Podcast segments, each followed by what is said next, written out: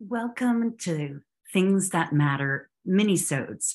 These short stories are clipped from my live show and tales, where everything has a story and everyone is welcome. Listen as my guest shares a memory of a photo or object they keep. It's amazing what we can learn about ourselves and one another through the things that matter. This show was born after a decade of hosting story sharing gatherings in a moment's encounter with a waiter and a watch. I invite you to think about the things you surround yourself with and the stories they would tell. Enjoy.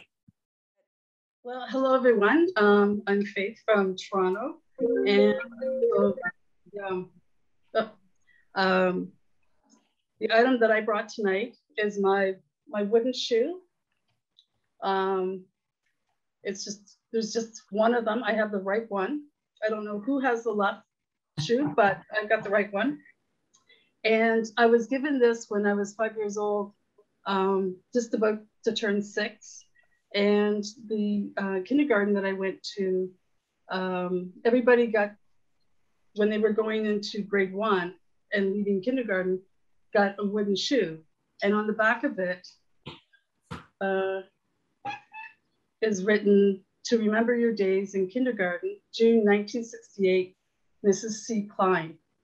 And Mrs. Klein and her husband um, owned and operated uh, a kindergarten. They were both uh, Dutch. They were from Holland originally and had met in Montreal and then moved to St. John, New Brunswick and opened up this daycare. Um, so anyways, I've kept my wooden shoe for many years and I had lost touch with them, um, you know, during the time I was in high school and so on and so forth. And then when I was in my mid 20s, I decided I would go to Holland. It was a place that I'd always wanted to go. So I got back in touch with them. And they were absolutely thrilled, number one, that I was going to Amsterdam and Rotterdam, where they were from, but also that I still had my shoe. And so I kept in touch with them up until probably 15 years ago when they passed away.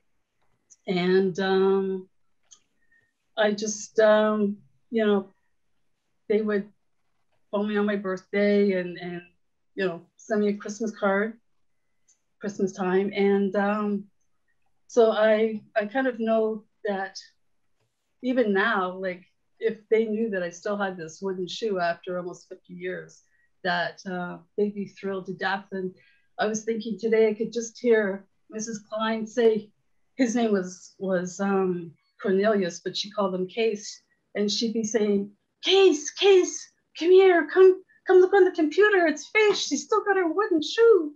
So I, I know that they would be absolutely thrilled to know that I still have it. And uh, to answer the question, which I had never thought about what I would do uh, after I'm gone, and I thought, you know, maybe I should make this into an urn and have my body put in, in my wooden shoe and have it buried. So that's my story. I hope you enjoyed this mini-sode. Did you learn more about my guest's life? Did you think about your own? What photo or object would share a piece of your personal history, your life story? Stay tuned and come back often to listen to more stories of the things that matter with Marty McNabb.